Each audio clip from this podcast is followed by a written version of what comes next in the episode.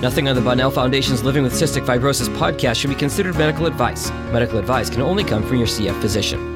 Cystic fibrosis can be a devastating diagnosis, but living with the disease can bring positivity and a new appreciation for each day. From the Bonnell Foundation in Detroit, Michigan, it's the Living with Cystic Fibrosis podcast, sponsored by Viatris, Genentech, and Vertex. Here's your host, Laura Bonnell. Imagine having children with cystic fibrosis and living in another country. In your country, they don't have CF medications, and maybe only a handful of people have been diagnosed with the disease. Even testing equipment is difficult to come by. Doctors in your country don't have the knowledge about CF, and basic medications aren't accessible. The Bonnell Foundation and others have worked tirelessly to raise awareness and to make change in many Middle Eastern countries, but it is a slow process. And this is why we're excited to tell you about the nonprofit that Dr. Golnar Raisi and her husband created to help them at their CF clinic in Stamford, Connecticut. They put together the Bridge of Hope to extend the same treatment that people are getting in the U.S. to people living in other countries who have limited resources. And doing great work with Dr. Raisi is Bean Corcoran, who instructs people how to send unexpired medications, and the organization will pay for shipping. Bean also works with people who are applying to the CF Bridge of Hope. Bean also has an adult son, Will, who has cystic fibrosis. CF Bridge of Hope is currently helping people in Romania, Guatemala, Ukraine, Pakistan, and Iran, just to name a few of the countries where she's helping people with cystic fibrosis. So, welcome to Dr. Golnar Raisi and to Bean Corcoran. So glad to have you both on this program. I thank you, Bean, for introducing me to this wonderful doctor. It's great to learn about everything you're doing. So, welcome. Thank you. Thank you very much. Thank you for giving us this opportunity and inviting us to this program. Thanks. I just think it's wonderful. Like, this is where my heart is as well, helping other people with CF in other countries. It's so sad and disappointing to say the least, and heartbreaking to see situations where people don't get the same CF medications. And Dr. Raisi, tell me how you and your husband started this nonprofit and why. So, we started 2011 that was the time that my husband, Dr. Hossein Sadeghi, he started to see patients from different country coming here and they did not have right treatment. They were not on right medication. And also we traveled to different parts of the world for different conferences. So we saw the need for that. So 2011, we started the program with the help of a couple of lawyers from Cravath, Swaine, and Moore in New York City. So they helped us to put this program together. First, tell me what you do. So, by training, I'm an integrative physician, and the president of the foundation, Dr. Sadeghi, he is pediatric pulmonologist, and he's the head of the CF at Columbia University. So, what we do is uh, with this foundation, which is called Bridge of Hope, it's a global program. We bring children from all over the world uh, to this country for 10 days or two weeks of treatment. It's, it used to be two weeks before COVID, but now it is about 10 days. So patients apply to this program, and Ms. Corcoran looks at the application. We have a guideline for that, that, you know, guideline for for patient that can apply to this program, meaning that their situation, their CF, cannot be advanced and we rather to catch them in a much younger age so we can start the right treatment and give the right medication guideline and education. So the program is really a lot of education right? For them and hopefully we started as an educational and helping this patient and we give them all the tools and all the paperwork when they go back to their country so their local physician can see that either work with us reach out to us, allow us to reach out to them. Or this is really a, a small measurement till the therapy, the right treatment gets applied in their own country. So this is how it started. Started small, and now you know, we have a lot of applicants. So when we started, as I said, it took, you know, two years for the first patient to come, right? Would you like me to go further about that patient? Yes, please. Yes, tell us about that first patient. Thank you. It's very difficult for Iranian patient to get a visa. So this was our first applicant to the program. And this was a young man. And Senator Blumenthal's office helped a lot with obtaining the visa. And he came here, he came for two weeks, full treatment, and he lived for two years. And it's very interesting that he said that the two years that he lived in this country for treatment, he was here for treatment. He said that was the first time that I was cough free. So it was very touching because this young man, he was 22. He coughed all his life, all his life. And these two weeks were the only time that he did not cough or his cough was managed, basically. But due to various reasons, lack of medication and all that in Iran, he passed away. Then we started to get more applicant. We started to get, you know, patient from country of Georgia was our second patient and then from Ecuador, from Guatemala, Peru, Trinidad, Lebanon, Palestine, and Romania. So we get all these applications. So we discuss the application.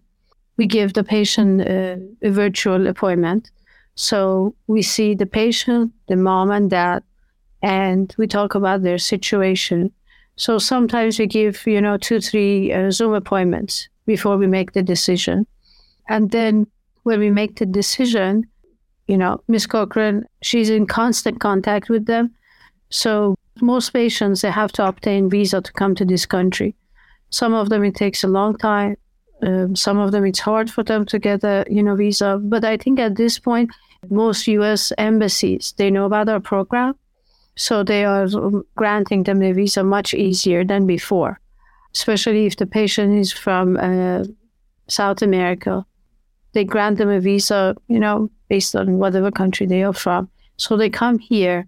From the time that they come here, the Wilton Interfaith, the REACT group, they're wonderful volunteers that we have. So they help with accommodation, with bringing them to our office in Stamford, Connecticut, providing meals for them, providing transportation, and usually we give them three to four appointments in that 10 days. The first appointment, of course, is a long one, three hours appointment. Then, uh, because that day is a lot of education, examining the patient, mm-hmm. uh, doing all the blood works, right? And we go from there. So, yeah, I can tell you easily that three hours the first session, two hours, you know, on the following appointments. So it's a long, long appointment and it's a lot of information for the patient. In addition to everything you're doing, they have jet lag. I know that is not like a huge concern of theirs because they're probably so happy to just get medication, but it's all that travel and jet lag. And then they're here for 10 days and then go back. But please continue about, you know, what you do when they do arrive here. It's so interesting. Absolutely. So from the time that we accept them and we send them the acceptance, you know, letter, so two letters goes to them. One is acceptance to congratulate them uh, that they've been accepted to Bridge of Hope program. And the second one is for their visa application. So the appointment dates are in that application, right? They go to the embassy, you know, they make an appointment, they get a visa, and they come here. So from the time that they come here, so Ms. Corcoran is really in charge of all that because she's in constant contact with patient through WhatsApp or email most patients know WhatsApp these days. So she's in um, contact through WhatsApp with them. And it's much easier for them because some countries to get online, the internet sometimes is on, is off. So phone, we found phone is the easiest way to, you know, contact them. So if we pick them up from the airport, we usually send the driver. Either they used to stay in town of Wilton for the duration of 10 days. Uh-huh. But right now, we try to put them in a hotel close to town of Wilton. So from the time that they arrive here, the next day the whole visit starts. So the the next day when they come to the office, you're right. They have jet lag, they have this, but I have to tell you, my experience with each of these patients from different countries and they come far, you know, like for example, the patient that came from Georgia or from Lebanon, they traveled, you know, 13, 14 hours. And usually it's not a direct flight. So they have to fly to another country and then come here. They are so grateful. They're so happy that even that part doesn't even discuss. So from the time they come here, the first thing we do, we do all the blood works, right? So we do the blood work, and then after that, they get examined by Dr. Sadeghi. Uh, there's a lot of forms that they have to fill out consent, assent. And then we have to explain to them again what the program is again. Although, you know, that has been uh, explained to them through, you know, virtually. But again, we explain to them how we do it here, a full introduction. And Dr. Sadeghi always asks them, or if, or I ask them, what do they know about CF again, right? So a lot of them, they know very basic, but they don't know a whole lot. They don't know why this is happening, right? So we talk about that, you know, about what CF is. And the treatment starts right there, which Ms. Corcoran will go into further discussion about, you know, giving them therapeutic vest and all that. We teach them that. Usually we try to do it on the first day because while they're here, right, we make sure that they understand that they're here for treatment so we really want them to use that therapeutic vest, that physical therapy for four days because Dr. Sadeghi focuses on nutrition and physical therapy. Most patients, they are very low in weight. Their BMI is very low, right? They come from a limited uh, resource countries, right? So you can imagine the weights are very low. So we give them supplemental shakes as well as, you know, food and all that. Uh, but they understand that they have to do the treatment. So the first day we give them the vest uh, and they start doing it, you know, while they're here because most of them, they don't even know what it is, right? And we have to calibrate it, make sure that they can tolerate it. I was also wondering when you're, and just to clarify, Dr. Kadiki, that's your husband, correct? Sadeghi, yes. I also had another question before we get to, and Bean explains all of what she's going to explain they have to have a diagnosis before they can come on this program because I know there is a problem getting diagnosed in some countries. So, how does that work? So, we asked them, yes, when they apply to the program, right? Mm-hmm. They have to send us all that information, their stool elastase. Most countries, they don't even offer that stool elastase, right? So, uh, we go by the sweat test, we go by the stool analysis stool elastase. They have to send us their latest either chest X-ray and blood work, the blood work, the sputum culture, the PFTs, anything that can, you know, help us to have our first meeting with them, right? Mm-hmm. And then, of course, their age and genetics, which, you know, some of them they've done it, some of them not. And they usually, we would love them to provide us with their uh, doctor's name, we want them to let their doctor know that they're applying to this program. So if the doctors are willing to work with us and the daily routine, the amount of medication that they take. And so based on that, we make the decision and we give them a Zoom appointment. But usually on the first or second Zoom appointment, we don't make the decision of bringing them. After that, we have another meeting and we decide based on that. Okay. And I think it's a good time for Bean to talk about the application process and how that goes. And then, Dr. Raisi, we will get back to you and explaining more. But Bean, kind of walk us through that process, what people need to know if they want to apply to this program, and then, you know, what they're expected to do to kind of make it through, you know, to getting picked to come here to the U.S. Okay, thank you, Laura. It's good to be here with you and Dr. Raisi. So I work together with my friend Ellen, who's been with the CF Bridge of Hope for quite some time. And she is the one that handles the applications coming in. So in the website cfbridgeofhope.org, we have an application process and it originates with a Squarespace where they basically reach out to us and let us know they want to apply. And Ellen helps them to figure out the application and fill that out. And we have, as Dr. Raisi mentioned, a lot of documents that we require that they give us, including a passport with an expiration date that's reasonable for them to come, and then all of the blood work and the things that Dr. Raisi requires to look at with Dr. Sadeghi so that they can see that, in fact, this is a CF patient and it may be that we can help them. Then Dr. Raisi meets with them by Zoom, as she mentioned, at least once, maybe up to three times. And one of the things that we're looking for, along with their health and wellness, is whether they are in need of a nonprofit like ours, whether they are, in fact, unable to afford to come to the US or unable to come to the US on their own for medical care.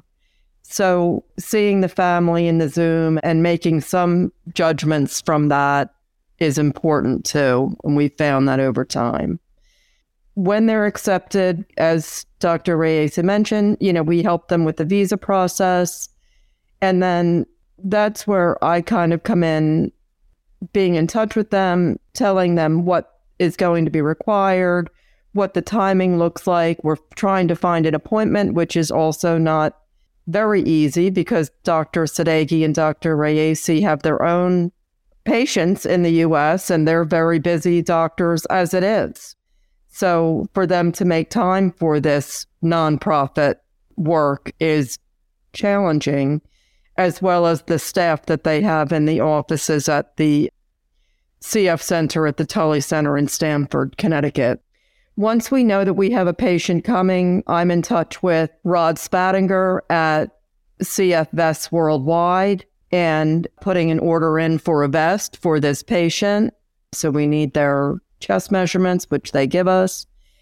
And we also have a new partner, Children's Flight of Hope.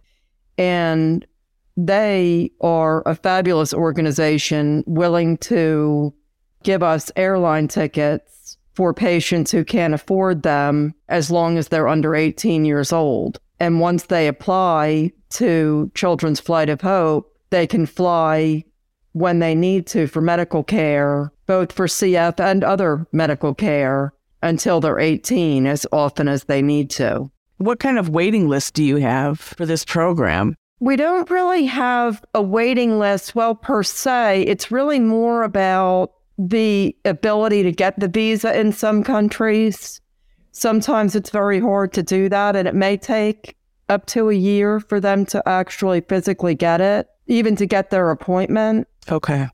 And then when we've accepted a patient, it's not so much that they're on a waiting list because Dr. Sadeghi is already caring for them from here to some degree. So he's you know, making recommendations. If someone's traveling to their country and we can get them a vest, we're going to do that right away. But basically, the vest either goes in hand with the patient or in hand with a relative or friend who's traveling to that country. We're not really able to send it via FedEx or other means in the mail. But as far as patients currently, in the past couple of years, we've been able to help and care for about, would you say 26 patients, Dr. Raisi? I think that's about right currently, aside from the ones that we care for also in Iran. That's wonderful.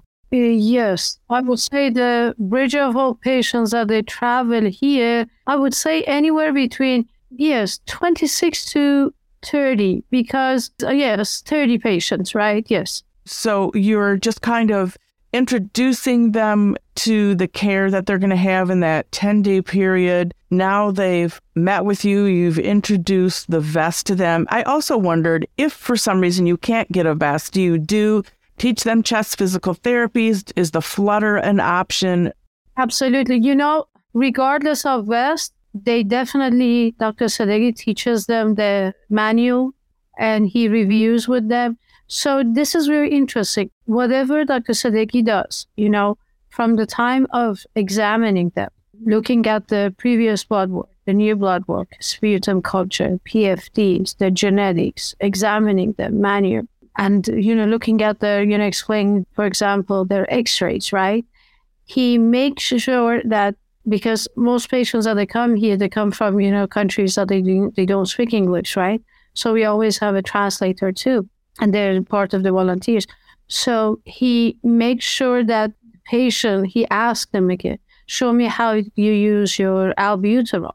So the patient physically, you know, the albuterol that has been given to them by Bridge of Hope, they show it to him, you know. So these are the things that happens in the second person visit, right?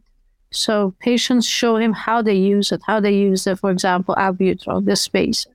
He teaches the manual physical therapy and he wants them to perform it in front of him again.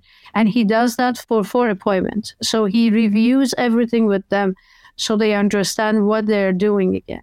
We write down everything and we give it to them. You know, it's all printed. But again, what happens is he goes over all that with them again. So there is no question. And he gives, you know, time for question and answer.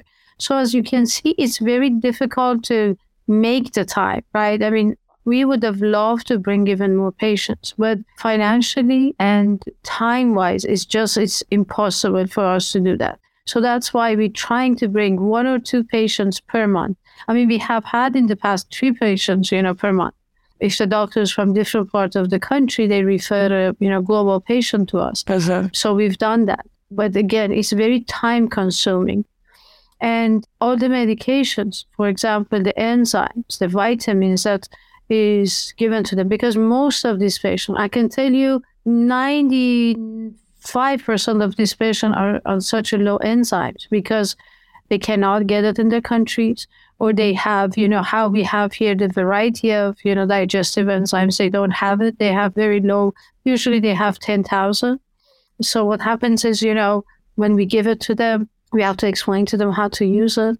If, for example, if the patient to even talk about the conservation, loses stool, a lot of things, you know, that gets discussed on different appointments, right? Yeah, it's basic, the enzymes. Like I found out in Egypt when the nutritionist initially started talking about putting enzymes in applesauce, there was a panic in the room of parents because they don't have a lot of applesauce, if at all. They have hummus. So you have to make sure you're talking to the right materials that the person lives in in that country. Like hummus is fine, you know, put the enzymes in the hummus, right? Absolutely. See, we learn about their culture, even if it's for an hour, half hour, an hour before when we know that they're coming here. So at least we get familiar with their culture, little bit with their religion, because most countries, these patients are uh, coming from a religious background, which, you know, God plays a very big part in their life, right? So we talk about all that. Actually, up to pre COVID, uh, we had the Reverend, Reverend Elaine Barnum. She used to be part of the Bridge of Hope. And she would, you know, especially for the younger kids, she would try to get to know them, little maybe prayer with them or do some coloring with them, something, you know. So, because think about it, coming from a different country that you don't speak the language, totally different culture, and you're coming for treatment and you don't have any family relatives, nobody here, right? So suddenly you come here and just for 10 days, 10 days of treatment. So it is very difficult. It is really difficult. We do screen them for mental health. Whatever we do for our patient in this country, right? we absolutely do the same thing for our global patients. So we do screen them for anxiety, depression. We talk about that. We make recommendations. The nutritionist, the social work, CF nurse. So everything, the routine checkup that happens here for our uh, person with CF, we do the same thing for our global patient. And I have to tell you a lot of education about infection control, right? Because most these patients, when they come here in their own country, they're all sit next to each other in a, for a visit, right? So we teach about that. From the time that we gown and we glove, we teach them why we're doing this. So they're not afraid that what's going on. So we teach them about that. You know, why we don't shake hands or why we do, you know, fist, you know, shake hands. A lot of that too, yes.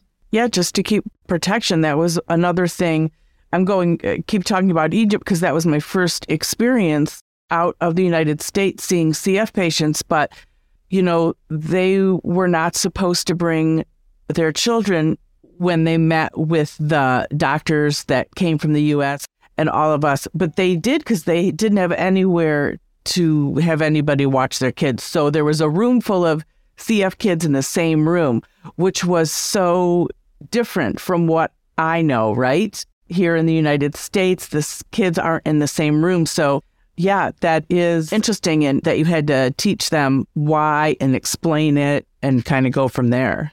Yeah, we even did it, you know, when we went to Ecuador for a conference and to see patients there uh, in town of Cuenca. So that happened there too. So we had to teach them from scratch. They cannot be in the same room, you know, in the hospital, in the visitation room. So yeah, that part of infection control gets to be taught to the physician, to the healthcare workers, to the families, the reasoning, you know, and all that. And when you explain to the families, they understand that. So they really, you know, then our patients, you know, that they teach their healthcare workers. You know, we went to America, this happened. This was how they did it. So whether, you know, they can apply it to that system, but we really try to be very respectful because remember, each country has its own limitation. And we don't want to be the police of every, you know, CF center in different countries. And we don't want to be disrespectful that's how they operate. But you know, if we can just do a little bit of teaching about that infection control, we go a long way, right? Uh, yes, we've done that. You know, when we've traveled to Iran to see patients, as I said, you know, and the, to the families and to the patients. Even you know, it's very interesting. Even the younger kids, when they come here, they learn that. So even when they go back, the younger kids tell the you know healthcare workers. And I want to hear from both of you on this question, but First, uh, Dr. Raisi, we'll start with you, but what does it do to you emotionally? How do you feel when these patients come in and you see them and then you send them back with the hopes that they'll still be able to try and stay healthy? To bring hope, I mean, I'm sure Bean will explain that more because she's a mom, right? And hope, hope, hope is the most important thing that we can bring to these families. And it's very interesting that when the families they understand that there are people, there are physicians, there are families in this country, because America stands for good. You know, we do a lot of good in this country, and we do a lot of good for others in different countries. So when when they realize that, okay, you know, there are people here that they care for them, and we really care for them. I mean, I can talk about myself because I'm a religious person for the sake of God. They understand that they can relate to that, and when they come here, they see that the physicians are very caring for them. They spend hours and hours with them. You know, one time, you know, like for example, uh, Ms. Corcoran was on the virtual uh, with us. We were talking to a patient in a country of Uzbekistan. We were on virtual one Saturday morning for four hours. So that gives them a lot of hope. That patient could not even come here. Uh, but the patients that they come here, it's a hope you give them, you know, right treatment, and then we continue with them. So we don't just tell them, okay, let's see you next year. They're in constant contact with Bean through WhatsApp, and then we check their height, weight, their well-being. If they're sick, uh, we try to talk to their doctors, you know, if they're willing to work with us.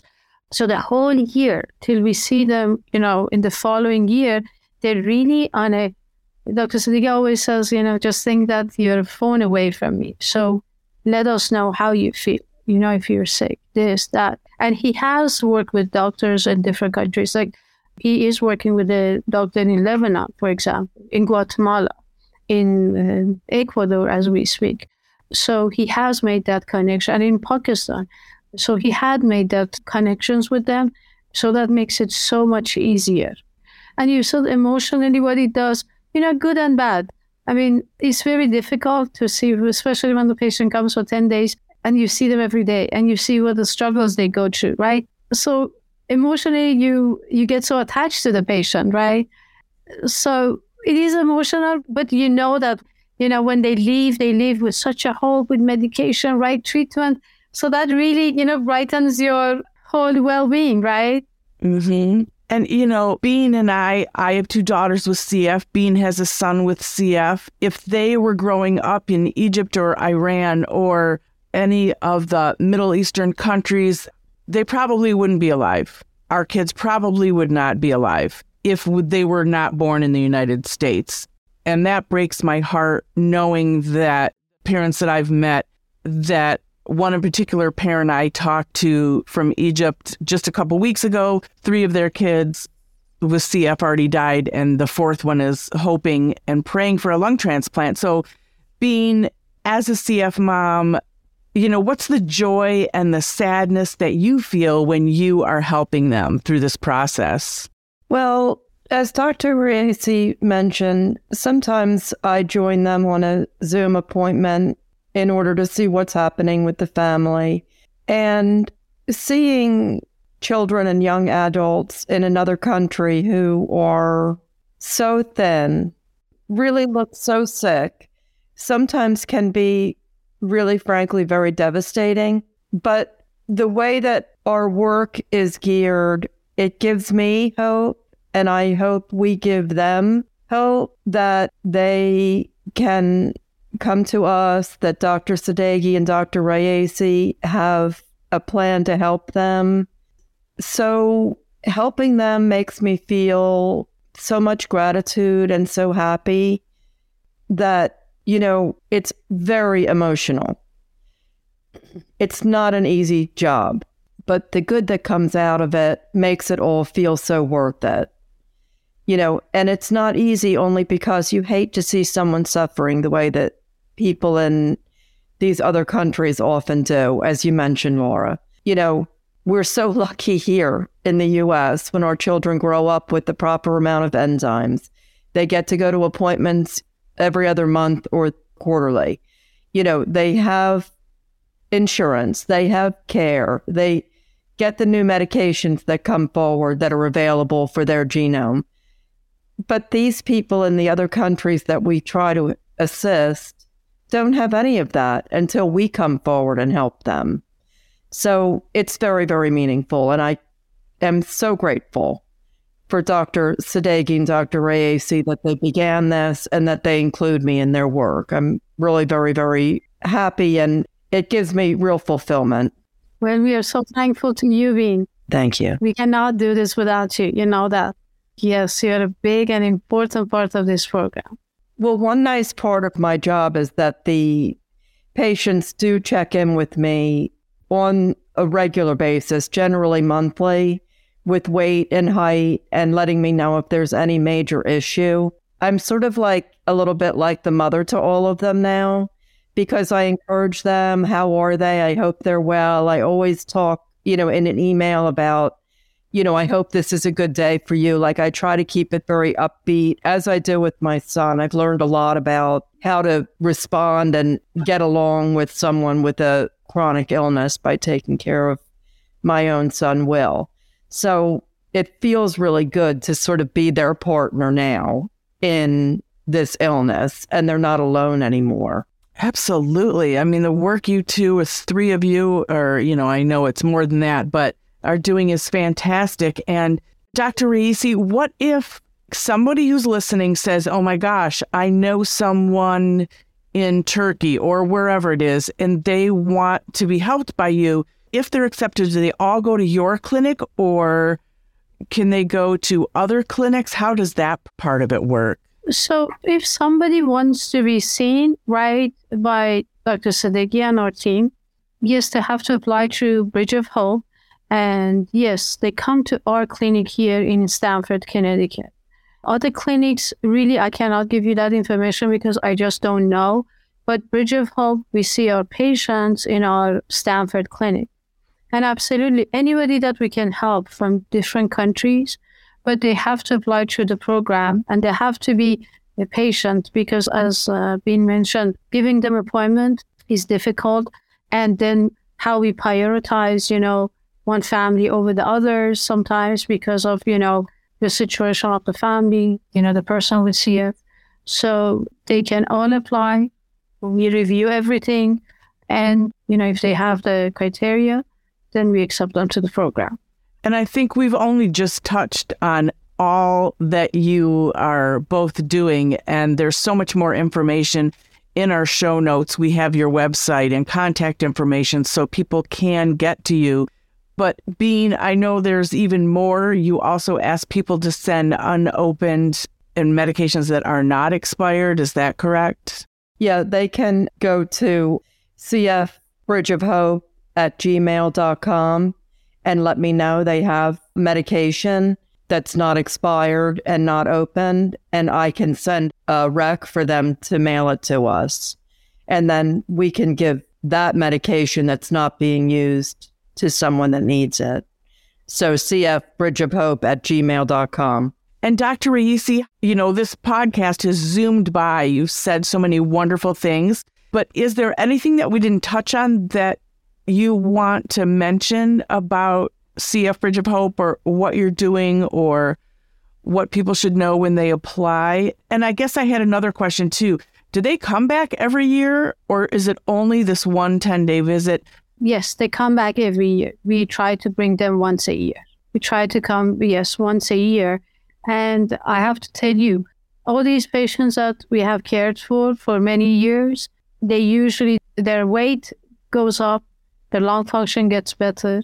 None of these patients that, you know, we have seen, thankfully, have been uh, hospitalized. So, because patients are very compliant, I have to tell you this part too, which I forgot to mention. And we try to bring patients that the family and the child is compliant. So that compliance is the key to this. And these families are very compliant. As Bean mentioned, she's in constant contact with them, right? At least monthly. They're, to know how they're doing, their weight, their height, you know, anything and everything they've done, if they've been sick, what they eat, their diet. And most of these patients come from uh, food insecure countries, right? Food insecurity is very big. And uh, even as Ms. Corcoran mentioned, any unopened medication, unexpired, and also if any of those protein shakes that the patients don't use, we welcome them as well because, again, you know, we can give it to these patients, right? Most of these patients are underweight, they have malnutrition. So that would be really appreciated by us too, if we can get that as well. I think you've touched on everything, and it's an honor. It's a great work. It's a, you know, I always say is a grace of God that, you know, that we live in this country and we have the ability to do this because it's just wonderful, you know, satisfying work that, you know, all of us with the interfaith, with the REACT group, with the volunteers that from the drivers uh, to the translator, to people, you know, bring them uh, to the office, taking them back to the hotel, providing meals for them uh, with open arm, with such a, you know, smile that nature of true American, you know, that is so hospitable and kind to them, they really show that to each patient. It's wonderful. You are both doing great work. Thank you both. And Dr. Raisi and her husband, Dr. Sadeghi's whole family also volunteer and help with CF Bridge of Hope, which is really very beautiful. It is. And any last words Bean that you wanted to talk about as far as the nonprofit goes? Uh, no, I think Dr. Raisi did a good job explaining how we're caring for these patients and we look forward to meeting new patients that we can care for in the future. And I appreciate you so much having us here, Laura. Thank you. Yes, you gave us this opportunity to talk about something that we both passionately care and love. Really, thank you both. You're doing such great work. The CF community is so lucky to have you all. And I'm sure that you're going to help more people as people hear about this through our podcast. So thank you both. Thank you, Lauren. Thank you very much. The original music in this podcast is performed by Kevin Allen. It's not complicated. Who happens to have cystic fibrosis. We all got our worries and fears. I know it's got you frustrated. But loving you is so alright. This has been the Living with Cystic Fibrosis podcast. For more information and to learn more about the Bonnell Foundation, visit our website at thebonnellfoundation.org. That's the B O N N E L L Foundation.org. This podcast was sponsored by Viatris, Genentech, and Vertex. It was produced by Jag and Detroit Podcasts. Follow our show on Apple Podcasts, Spotify, or wherever you're listening right now.